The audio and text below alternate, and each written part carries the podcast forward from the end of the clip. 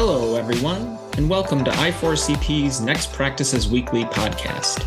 I'm one of your hosts, Tom Stone, a senior research analyst at I4CP, the Institute for Corporate Productivity, the leading authority on next practices in human capital. The Next Practices Weekly podcast is one of the ways we share those practices with you by interviewing top HR leaders and facilitating discussion with the broader HR community on what high performance organizations are doing differently with their people practices. From HR strategy to talent acquisition, learning and development, diversity, equity, and inclusion, and much more.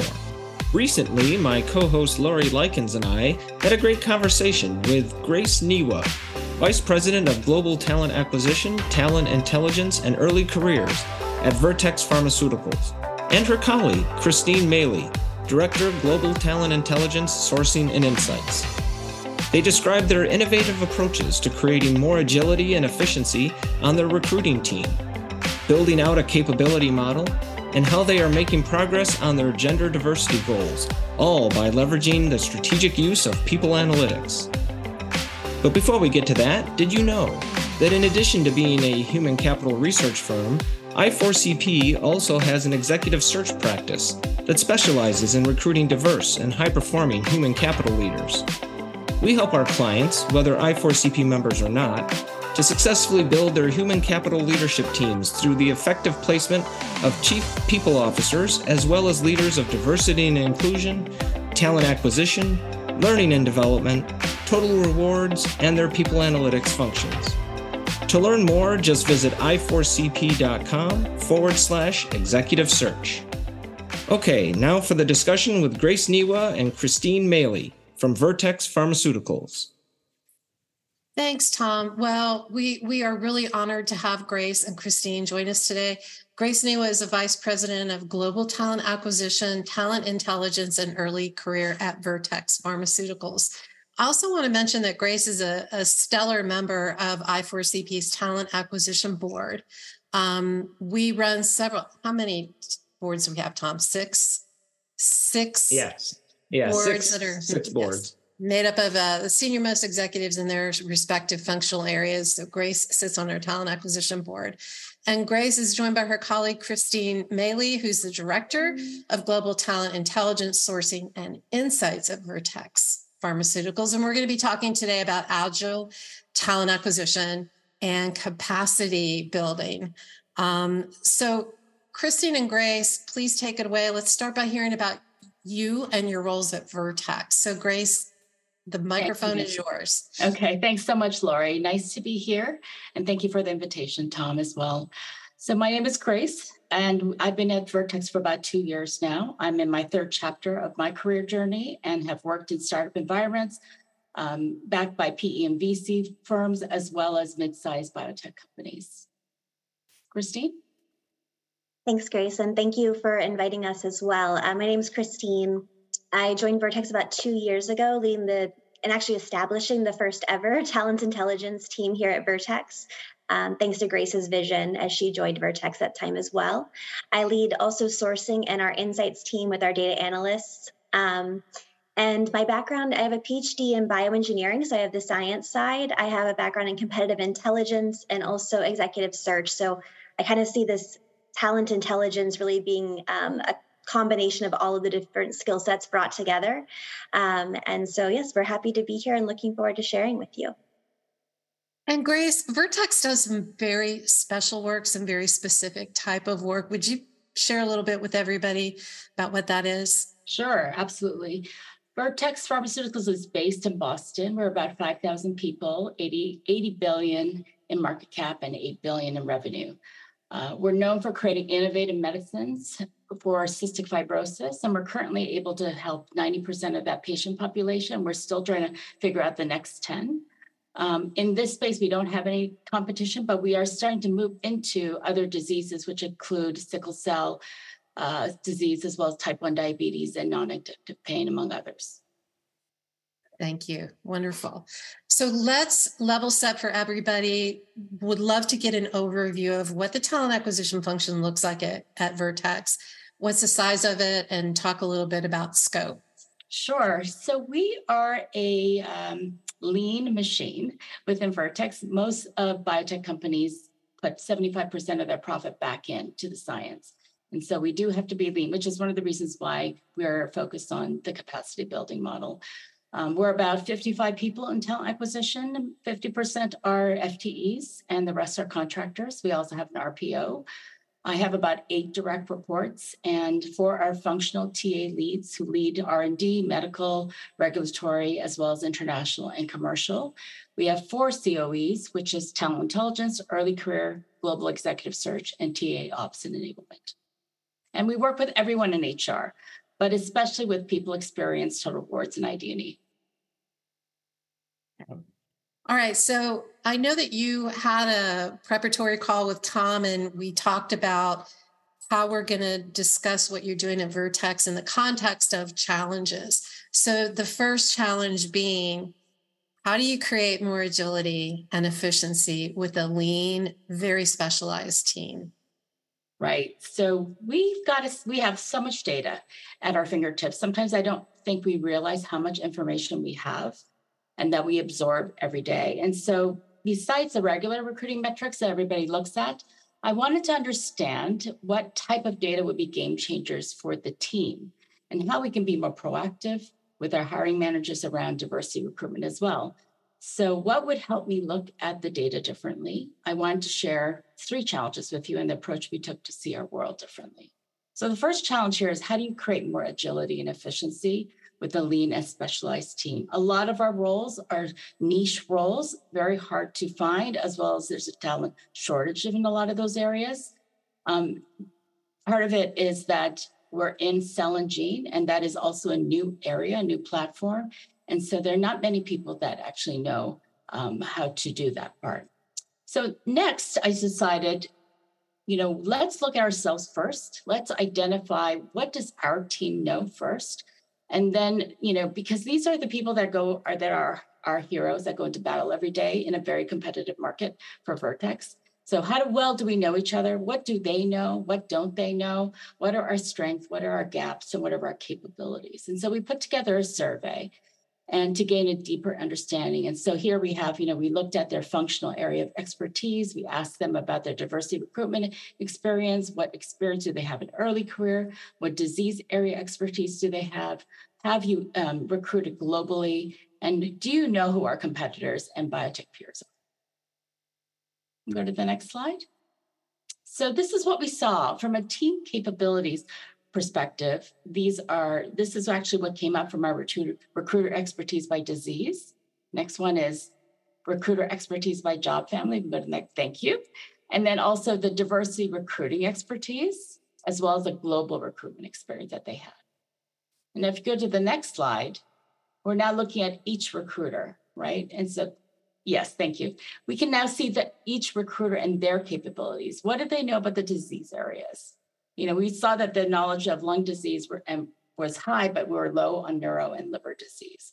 What is the recruiter expertise on job family groups? These are the functions. Do they know G&A? Do they know uh, medical, etc.? What is their knowledge of the Vertex top competitors? Here we saw some gaps. We have some people who knew a lot, but then others who really didn't. So now, what do we do with this? So now we're looking at the next challenge. And you'll see why we needed this data from our own team. So none of us feel that we have the capacity to keep up with the demand, especially when you have unexpected surges of headcount. And then also when there's a commercial launch that is pushed up earlier than expected. And this happens all the time. So normally, you know, our, our the ground is always moving underneath us, and we generally know our teams are working at capacity. But that capacity is not, is not always coordinated across the organization, especially also globally. Go to the next slide. So I thought maybe we create a capacity building model. And this is something I started with in my former um, company, but let's now take it a step further. And now Christine's going to walk you through what we did.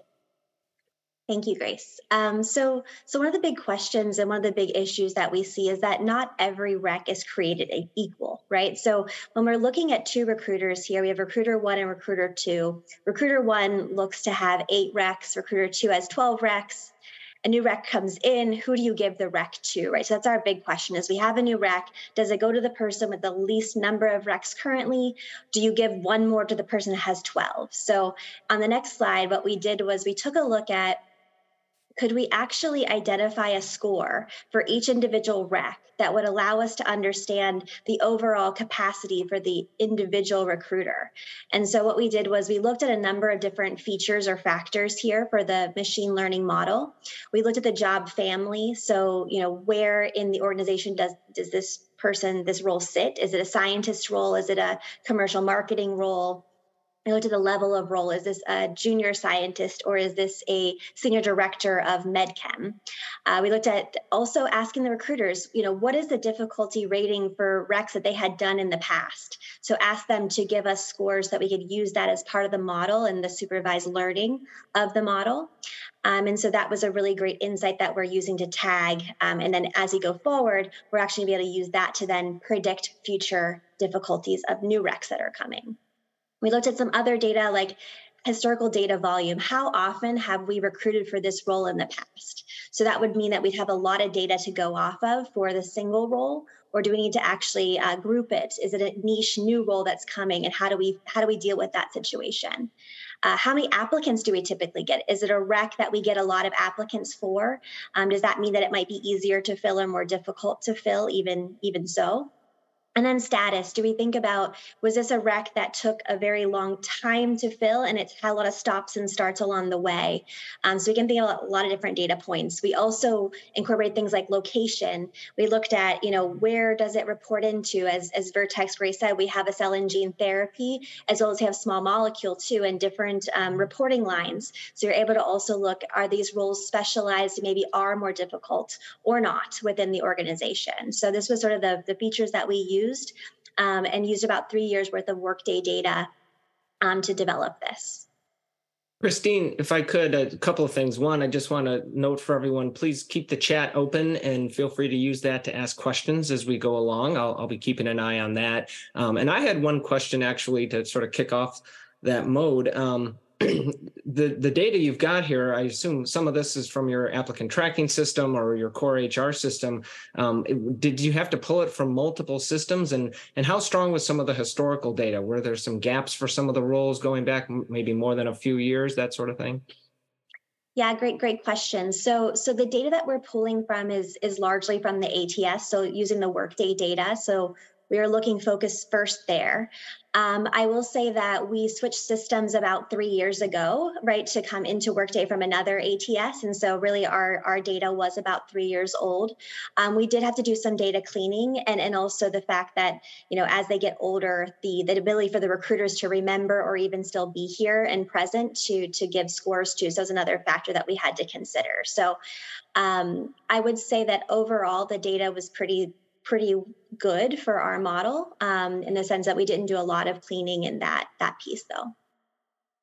Looks like we do have a couple questions from the chat. Um, the one from Mary on that third item here, recruiter difficulty rating. I was wondering too, was that sort of more subjective, asking recruiters, uh, pulling them, or did you actually use things like you know days to fill on on actual past recs?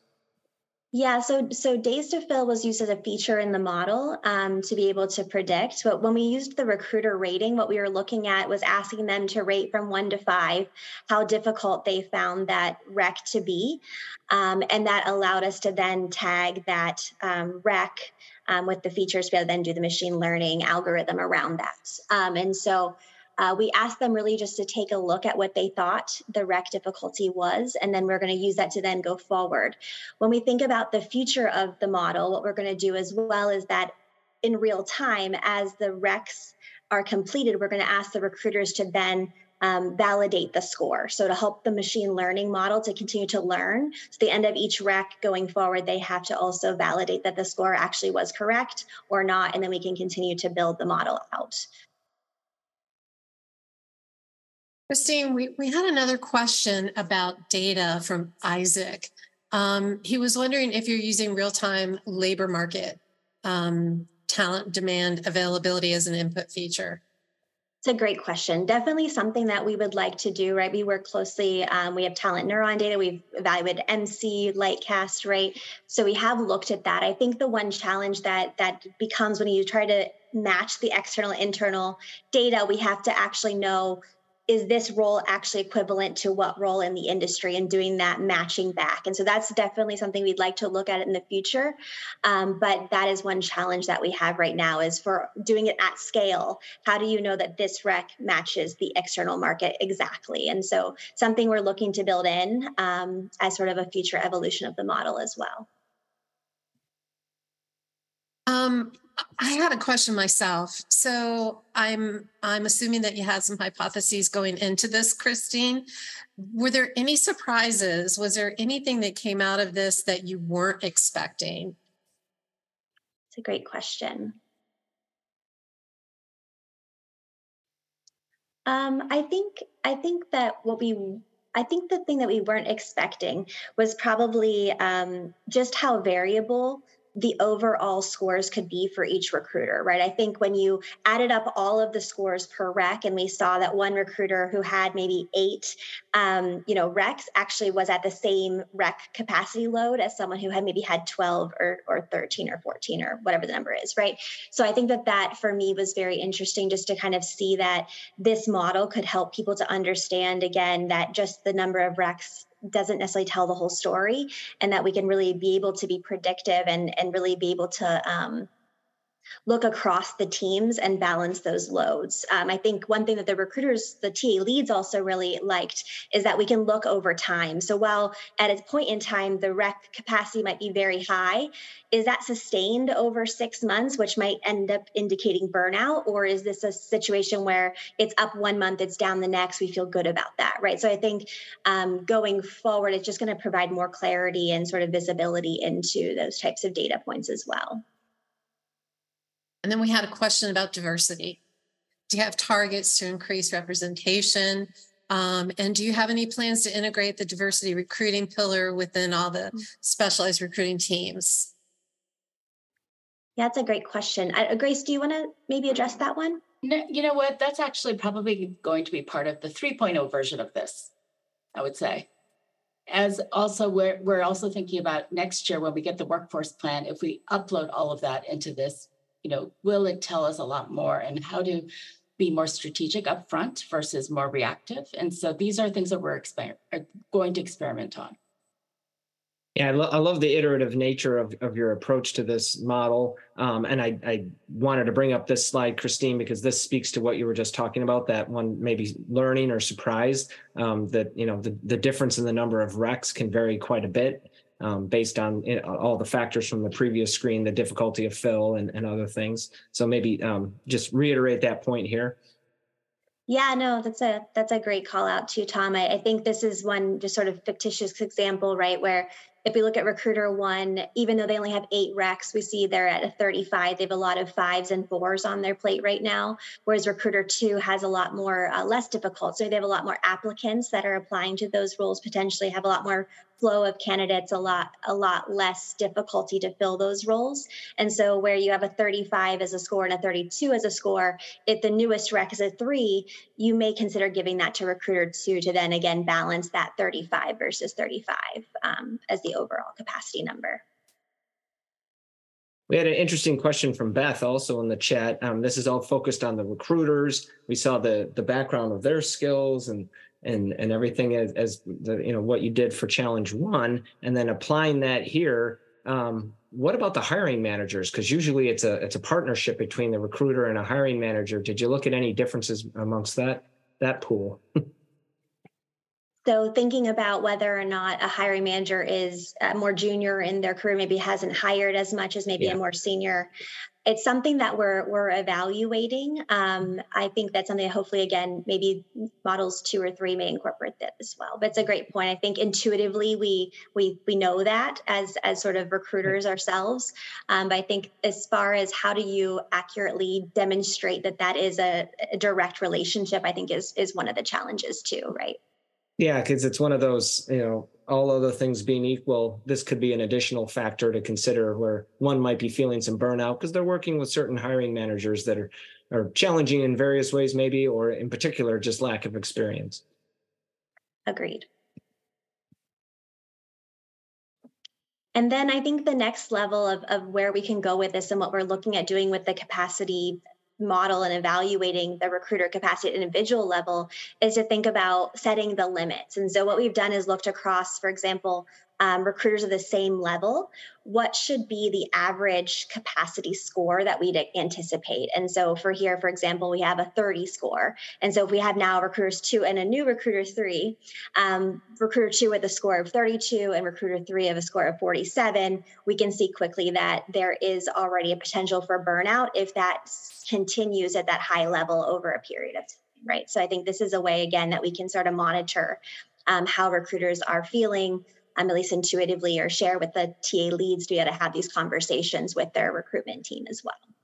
I think what's um, interesting about this is when we see this, and we also have now the survey information of what functions that they have um, recruited in before. We're now able to look across organization in the on the team and say, Beth over here has medical experience as well, and her, her workload is not as high. Why don't we have them come over and help the other recruiter? Right? So a bit more of an agile organization versus siloed.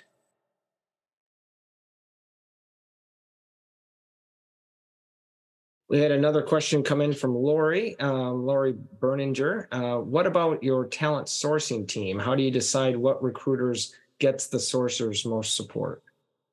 Sure, no, that's a great question. Um, and hi, Lori. Um, so for for this um, for for our model, we actually have business critical roles as where our sourcing team focuses. So so at the beginning of the year, um, the T leads discuss with the business and the HR business partners to decide which recs throughout the year are going to be considered business critical. Um, this can be roles that have niche talent, have a focus on um, diversity and inc- increasing that within that function. Um, it can also be roles that um, have just been notoriously difficult to hire for, or even builds that we're looking at, for example, too. So we have a couple of different parameters which indicate that it's a business critical role. So our sourcing team is really focused there. And, and I I believe that in most cases, those are probably 4.5s or fives um, on this scale. So they actually operate in some ways uh, at a high rec capacity with a fewer number of recs for each sourcer, is how our team is set up. And so we have a great question from Robert, and I know that we were planning on talking about technology, AI. Robert is asking Are you using any specialized business intelligence or AI tools to make the recruiter's job easier. And I know that you are, and also that you're early adopters of Chat GPT, which could be a whole another hour long conversation. But let's hear about how you're using AI. Yeah, Grace, do you want to? Oh, sure. Um, so we're experimenting, and I also would say that on my team, I have uh, not only Kristine, but one more person who is uh, very familiar with the people strategy analytics teams as well as the data science team. So they know how to leverage uh, some of the data that we're gathering here. So, for ex- instance, um, we we had uh, 180 assessments of VP plus. Um, for those who are finalists of any VP role, we make sure that they do this assessment as part of the process. What we realized was that the score of those assessments didn't really tell us whether that person, whether they were hired or not hired, because somebody who was not hired could score very high, and those who were scored low could also be hired. So we were thinking, why don't we use natural language processing to, to see whether there's patterns of words uh, or competencies that would show up? And that told us something very different. So that was a very interesting exercise. And the conclusion we came to that was that we needed to change our competency model. And so that was very, very um, telling. It's just another lens in seeing the information more broadly on on the technology front, um, your use of of things uh, with what we've been talking about with these first two challenges, can you just let us know? Uh, I think you mentioned Workday. I, I, happen to know separately that you all use Workday at Vertex. Um, what what other tools have been critical to this work? We have Beamery. We have Seekout, TalentNeuron. Very and good. LinkedIn, yeah, LinkedIn Insights. LinkedIn, well. of course, yeah. Yeah, folks on these calls are always curious uh, what, what Sure. the tech stack looks like for each of the the, the innovative solutions. Um, had another question here from Seema. Thank you, Seema. Um, have you seen recruiter scores get improved as they spend more time with a particular job, family, or hiring team? So the more they're able to focus, do their scores improved, or is this still too early for you to be seeing some patterns like that? Uh, I don't, Chrissy, if, if you want to answer this, but I think it's too early. We're still at the beginning stages of this. Agreed. It'd be interesting to see if those develop, though. I'm sure you'll be Yes. monitoring that and, and then making uh, adjustments as, as as appropriate. Looks like And we have a, oh, go ahead, Kristine. I was saying, and we're still working on, you know, again, to training the model more, right? So this year we're going to be doing that sort of validation step of when the recruiter finishes their rec, they will then put in the score. And so that we will continue to learn as well. So I think it is too early and we have other things that we're sort of building in to get better and more predictive. Um, I will say too, Power BI is another um, tool that we use quite frequently. Actually, the capacity building model is is in Power BI currently, um, and you'll see um, another one here in a minute. The Challenge Three is also built on a Power BI dashboard right now. Um, that could evolve over time as we think about this capacity model building a capacity building model 2.0 right so we think about this sort of bigger picture question that we're trying to address um, we we want to really um, integrate and automate uh, what we're what we're building here and, and using machine learning again in a way that we can be more predictive of, of the, the scores for the difficulty of the recs I want to think about this capacity building model that can look at individuals, right? Who should get a certain rec. So again, this is linking back to what Grace had said earlier about what is the um, capabilities of each of the recruiters, right? What are their experiences and how can we connect back to a recruiter who knows X function very well? And so therefore, if there's capacity for that person, uh, they have low capacity right now and they have this experience and a recruiter needs, you know, to take on a rec, can we automatically assign that to a recruiter in the very far future. Right now, we're thinking about empowering the TA team to help make those decisions. Um, and also think about the team, right? What's upcoming? So we have the workforce plan every year that comes out. Can we use this model to actually predict uh, times of the year where it's going to be more difficult? Is it you know april through june are going to be the most difficult periods of time and then we're going to see a slowdown as we get into other parts of the year um, how's the team overall again the capacity of the team, not only within, say, one TA lead, um, but also across the entire organization globally. How can we think about the team's capacity there? Um, and then strategy more going forward. Um, how can we think about planning um, even for the year? How are we going to set up? Do we need extra support from an RPO? And maybe it's only certain times of the year, not the full year flat rate fee type of an idea. So we have that sort of built in as the capacity building model being this overarching with inputs from various sources, you know, the, the capability matrix, also from the REC scoring model, um, and being able to really be um, more agile. And Grace can give some more details around that as well. Do you want to move forward, Tom? Thank you. Thanks. So we saw that this was a very good opportunity for us. Um, this provides the TA leads with a holistic enterprise view of their work, and we're able to avoid recruiter burnout. I just want to also be clear that we do not show this to the recruiters. This is really for the leadership team. Uh, and we give, um, because of this, we're also giving the recruiters a different experience. They're not just working in their function 100% of the time, they're able to experience working across different functions as well as internationally. That was going to be one of my questions: is who sees Yes. all of this, all of this data? So it Yeah. obviously it's seen by the two of you, but also it Yes. sounds like you've got TA leads, so they would Yes. see it, but the individual recruiters, individual contributors on the team do not. Yes, exactly right. And that's where we're going right now. So the, the most interesting thing for me was, and one of my goals was how do I create an agile, self-organizing team? Um, I don't think the traditional team um, way of working really works as well anymore.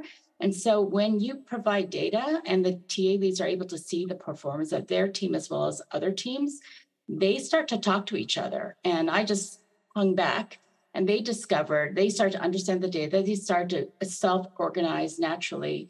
And that in and of itself, and I didn't realize there was something called self-organizing agile team, but that's what, you know, happened. And I'm, I'm very encouraged by this um, because they really need to be more um, accountable to each other and not just look at one leader. Yeah, I I love, love that. that about. Love Go that ahead, phrase. Lori. I was just going to say, I love that phrase, self organizing team. I think that's great. You know, because mentally, what I think is, oh, this is the antithesis of micromanaging. Yes. Which recruiters hate, by the way, right? So, Absolutely. Absolutely. Grace, can I ask you a question about the um, agile teams? Sure. Awesome. So you, you we talked about self-organizing, but I also heard that you say that you don't share this data with the recruiters. So No. it seems like part of the self-organizing is that they have this because part of agile is open knowledge and mm-hmm. transparency. So if they don't actually know this person has high level of burnout and this doesn't, but how, so how are they self-organizing then if they don't have that knowledge? So it's really the TA leaders that are able to now use this data and work together, right? It's the reason why we're not showing it to the recruiters is because I think they're going to look at it as, oh, my performance is bad or good or whatever. That is not what this is about, right? So Um, the leaders, the TA leaders, yes, the data. only the leaders are you. And usually when you're doing this kind of work, you're doing it for the talent, the external talent. But you know, we haven't spent enough time thinking about our own people and what they need to develop, right? Because the, the role of the recruiter and the TA business partner is changing. Got it. Okay, thank you. Okay, if we go to the next slide, I'm just cognizant of time. So the third challenge was um, geared towards hiring managers. We wanted them to be more proactive about their diversity recruitment initiatives. A lot of times I look at TA and they said, you need to find us more people, you know, more women or underrepresented, but I wanted to also put the responsibility on them as well. And so at Vertex, we believe that hiring for underrepresented groups should be accretive. And if you look at the overall data, sometimes you think you're doing really great, but actually, if you dig another layer down, we found some teams uh, were not represented well. And for this instance, the next slide, please, we saw that in the finance organization, um, there was a gap with women uh, finance leaders. And so we decided to create an ID&E recruitment scorecard uh, who can help the hiring managers proactively analyze their impact. And so Kristine will walk you through the next couple of slides. So the so the first step, um, we can actually go back, Tom, really quickly. So, so the first step that we took actually was to look at um, benchmark data from the external market, um, specifically within finance. And so we took a couple of data sources. So, uh, TalentNeuron uh, has a platform, right? And so it also can evaluate within specific locations um, gender diversity. So we took TalentNeuron's data. We also looked at LinkedIn Insights, which also does try to estimate gender diversity. And then SeekOut is another platform that we use that also has an algorithm that predicts uh, gender diversity as well. And so we took these three data sources, we looked at sort of what the minimum, what the maximum, what the average of all three of those sources was. And we found that about 42% of women within the finance department uh, across really the biotech and pharma industry within Boston, again, because we are focused on um, that's where the majority of this this function was sitting and so we had 42% women as our benchmark. So we went out with that data point. We created now um, using Power BI a dashboard that can be a talking point with hiring managers. Um, so our goal here really was not only just creating awareness of what that benchmark was, but looking at how do we take action and how do our hiring managers and our recruiters take action to really create a more gender diverse function. Um, so this is a little bit of a, a, view of how we present the data, right? We have a summary at the top stating, you know, what the total headcount was currently, also what the gender diversity benchmark should be, and then what kind of gap we have currently. And so you can see um, this is a fictitious example, of course, but we had about 33% women um, as our, our current state. So you can see that by the pie chart in the center, um, which is about 34 men to 17 women within this organization. Um, our, our threshold or our benchmark is 42%. And so when we looked at the gap, 42 minus 33 is 9. Um, and then you can see at the bottom there in the right hand side, we have um, a what if calculator, um, which which would allow us to understand if we increased, hired more women, or if we lost women um, from the organization or men, vice versa. How would that impact our gender diversity within the team, and what would be then the gap that we would see?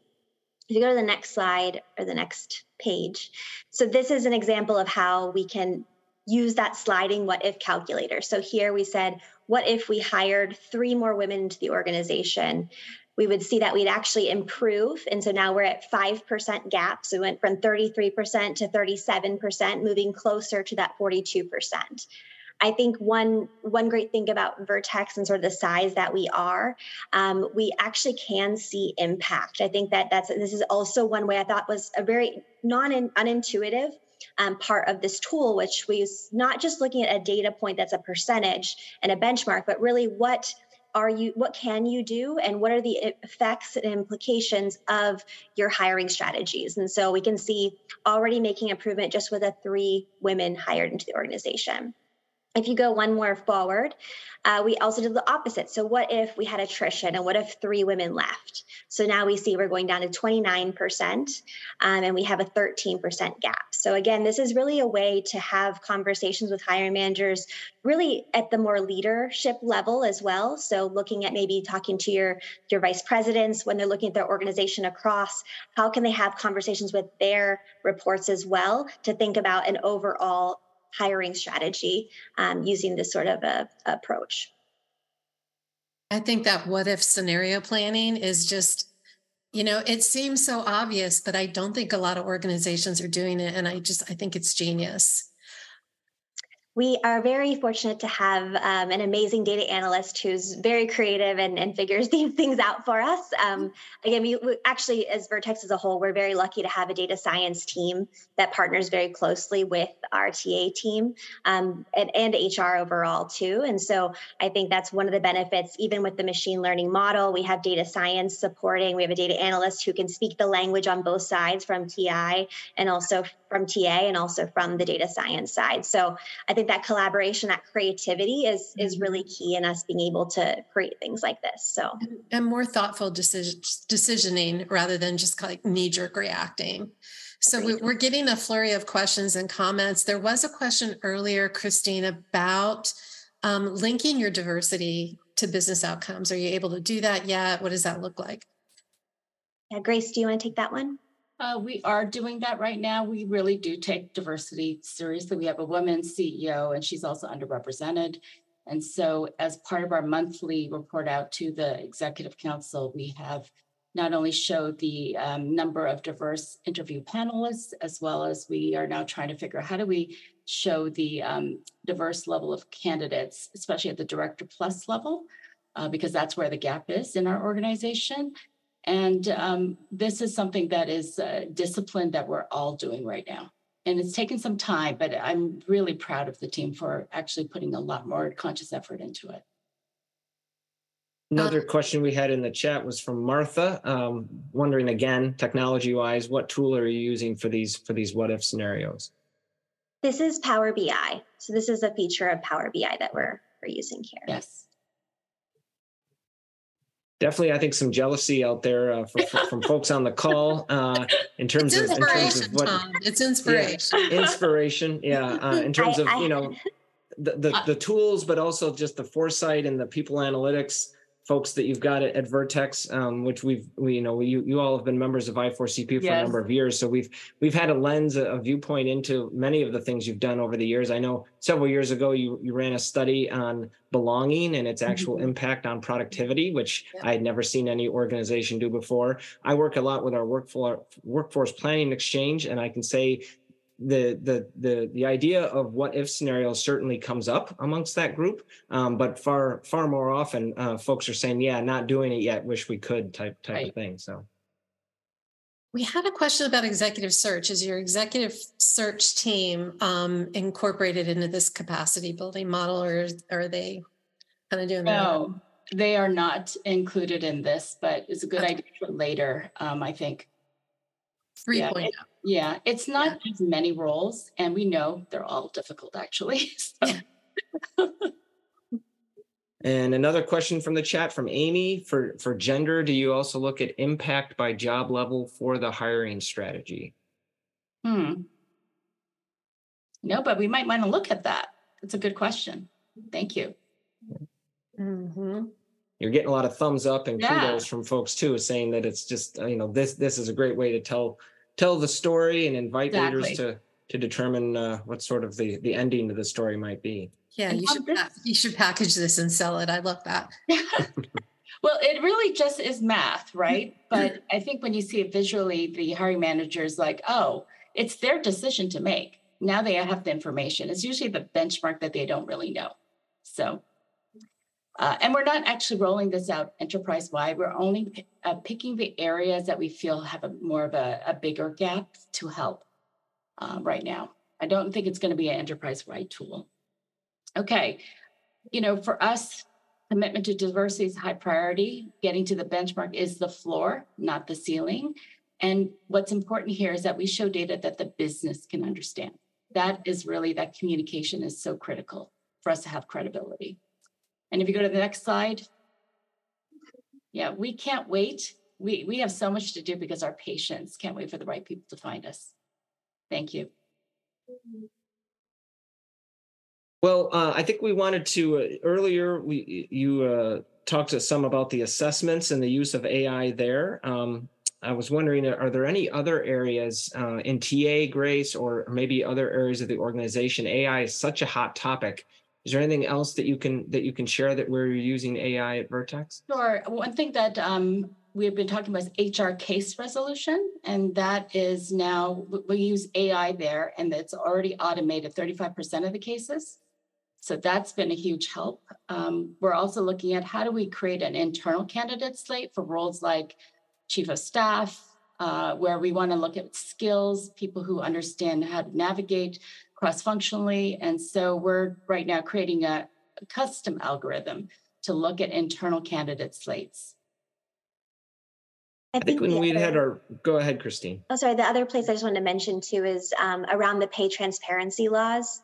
Um, you know, natural language processing to be able to understand how the external market is is really compensating the the talent and what the what the candidates are seeing out there in the market, right? So, can we look at what our roles look like compared to, say, roles that are in the external market? So, another place that we're working closely with the data science team, my data analysts, to be able to evaluate that piece as well.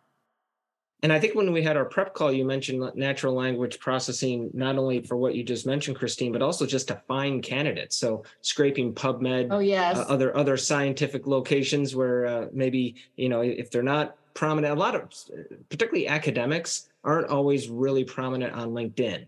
Uh, for for some reason, even today, there's still this bifurcation uh, in in some ways for scientists and other academics that are they have their university um, conferences and university things they go to, but they may not be as prominent or easily findable on LinkedIn. So, say a little bit more about that, your use of natural language processing there.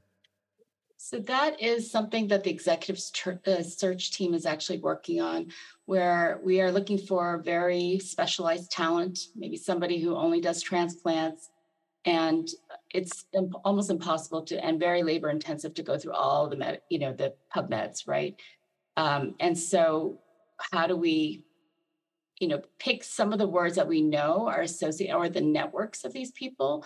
And so that's been an experiment that we're working on, and uh, it's actually gotten us some really great names that, like as you said, they're not in LinkedIn. Mm-hmm.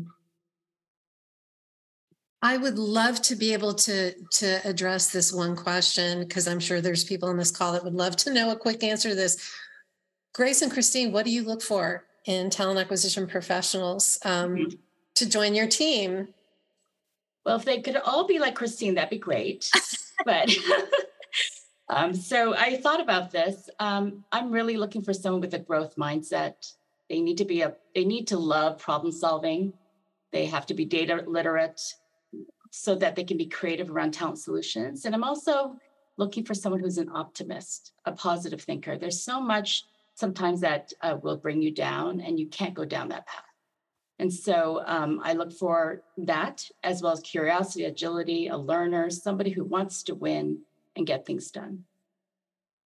A learn it all, not a know it all. Yes, exactly. There's got to be a humbleness to it because you're learning every day in this job. Every right. day is different.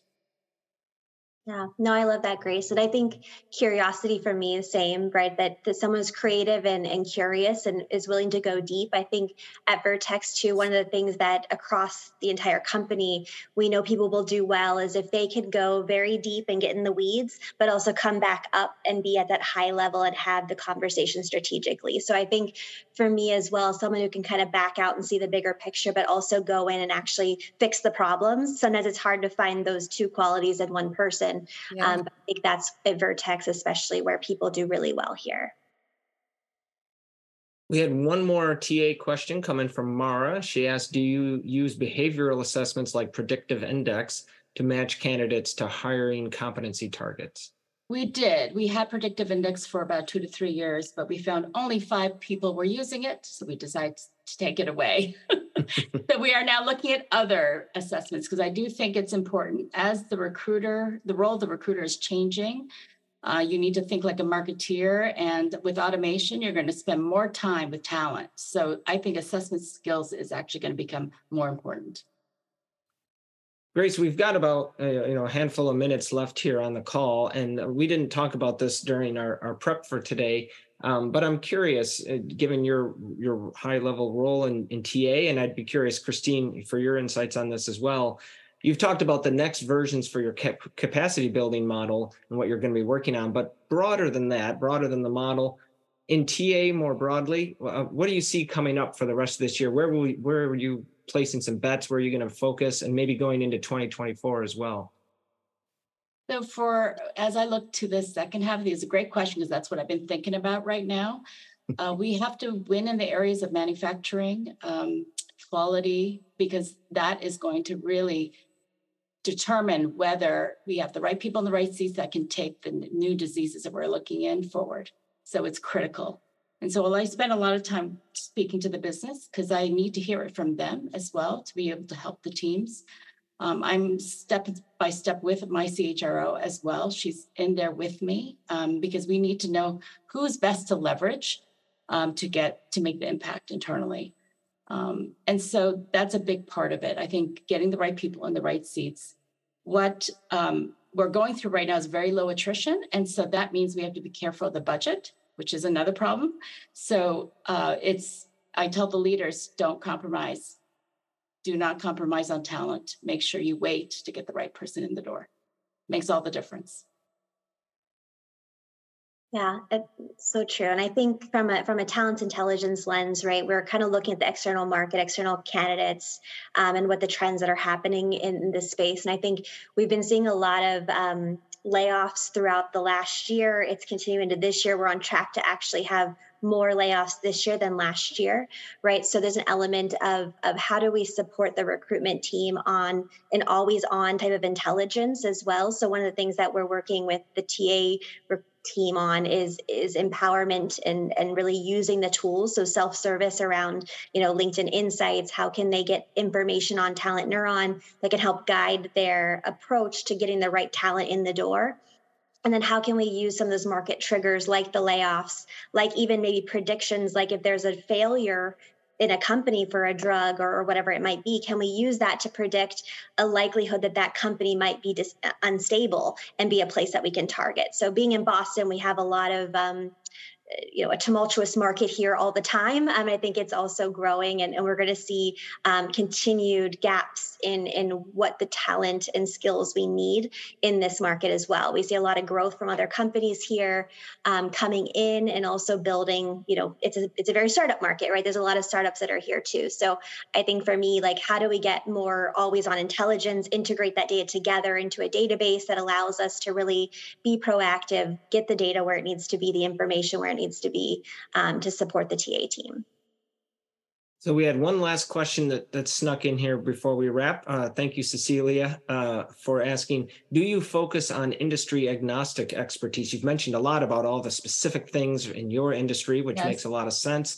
What about industry agnostic expertise that's Absolutely. Um, well, I mean, to answer that question, we are going into areas where people, we're looking at talent that do not have degrees um, to bring them into some of the training for clinical manufacturing, which or, or coordinating. Uh, we have to because in Boston there's going to be a shortage of those types of workers, and so we're starting to branch out. And that's part of the early career emerging strategies that we're working on right now because their career paths are different. Thank you for listening to this episode of I4CP's Next Practices Weekly podcast. I encourage you to join us live for these discussions each Thursday at 11 a.m. Eastern, 8 a.m. Pacific Time, so that you can ask questions of our guests and co hosts and participate in the conversation. Just go to i4cp.com forward slash events to register. We hope you'll keep tuning in as I4CP brings you more great HR executives to discuss how high performance organizations are leveraging best and next practices in HR. Also, want to remind everyone uh, of our Next Practices Now conference. Again, this is now open for official registration next March 25th through the 28th in Scottsdale, Arizona. Um, you can register now if you're already making travel plans for the new year. Thank you, and we hope you have a great and productive week ahead.